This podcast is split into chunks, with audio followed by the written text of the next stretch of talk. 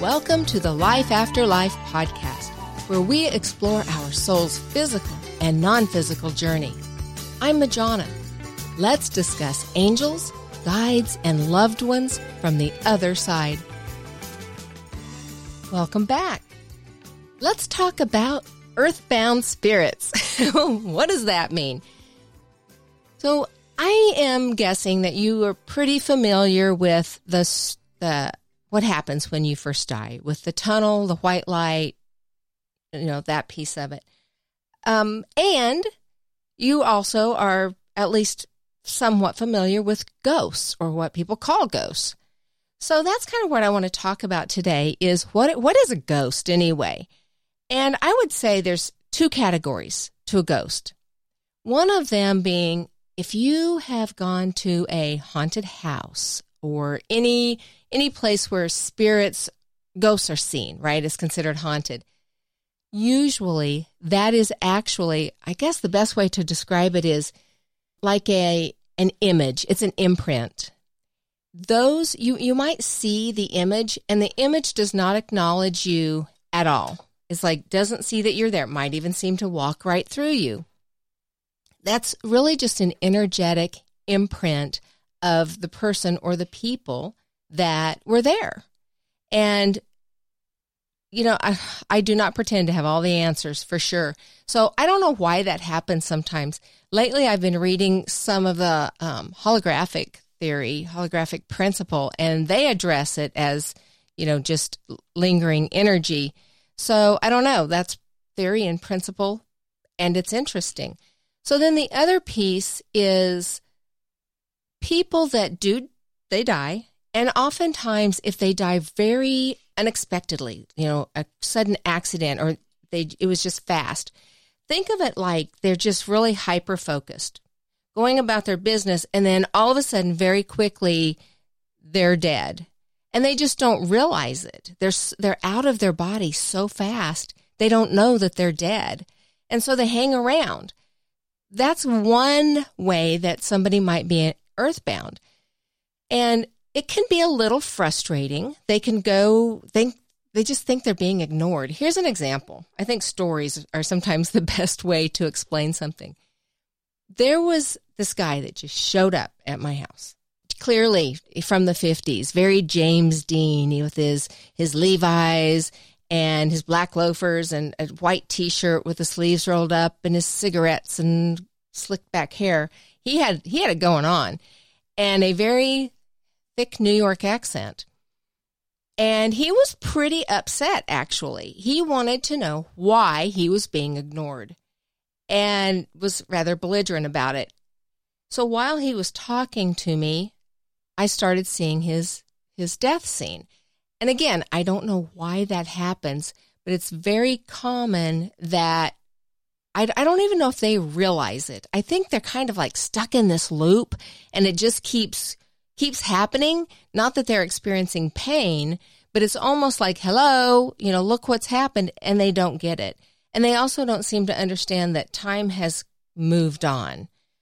So this guy was from the 50s and was oblivious to the fact that this is now 2000 something and we have technology and all of this has changed. So I don't understand why why they don't see that. But he had been hanging around and was feeling like his friends, family, and so forth was ignoring him and was very agitated. So I was trying to be nice and talk to him, but he really wasn't, he was engaged in arguing. So I finally said, Hey, dude, stop. You know, I'm, I, I don't even know a nice way to tell you this. So you're dead. And he just kind of looked at me like, what? And I said, yeah, go. You know, he was going to argue about that as well. So I suggest he go into the bathroom and look in the mirror. So he did, and he came back out. Well, obviously, he didn't have a body, therefore, he had no reflection. Again, why would he never notice that? I guess he's caught in a loop. So he was not like remorseful or angry or sad or anything like that. He just, it was, it almost was like relief. Oh, you know, it explained so much. So when I was seeing his death scene, he was actually drag racing and it was like in this large, I don't know what it would have been, but large cemented area. And he was racing this guy now to his credit. He was winning or won, something like that, until he slammed into a wall. And that took care of the car and of him. So that's what I saw. And when I mentioned that to him, you know, then he got bragging rights. Yeah, but, you know, I'm winning. I said, well, and how did that work out for you? You know? So once he realized that he was dead, his energy shifted. He was not confrontational. It's like, okay, now what do I do? And so there's that release in these situations. It's just acceptance and release. And so I talked him through crossing over. Now that's something that very gracious spirits on the other side have actually talked to me about. Sometimes they're very um, open to answering my questions. So I ask them, hey, what's it like? What's happening for the things that I can't see? But crossing over, really, for some reason, when these earthbounds don't realize they're dead, they don't see that light. They don't see the tunnel. And we do have free will always. You know, on the earth plane, we have free will, and that continues. That's part of your soul's right. So I see, it seems, I don't, again, understand why, but they're, if you direct them to look kind of behind them and up, that's where the light is. So I suggested that he do that. And yes, he saw the light.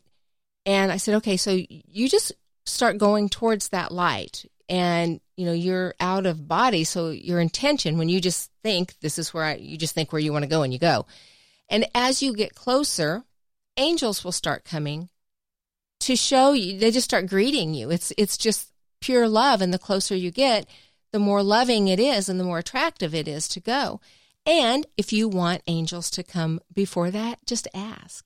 They are more than happy to come anytime, and they can't infringe on your free will. So just invite them, and they're willing to come and, and take you towards light. And then you can also stop anytime. You have you don't have to cross over. He had no hesitation, no qualms whatsoever. So, you know, he saw the light he took off, he was gone, and it was all good. um, so that's just one example of earthbounds. There's many, many more. It's fun. It's very fun. So if you're feeling like there's somebody around or you feel like you're something's haunted, first of all, just don't be afraid. That's, you know, people often are afraid because we're afraid of the unknown. Oftentimes they're not sure that they're dead and they're looking for help and we will talk about more stories. Those are kind of fun. So, in future cat podcasts, we'll talk about that. If you have stories or questions, we would love to hear from you. You can get us at Majona, M A J O N A, at lifeafterliferadio.com. And until then, namaste.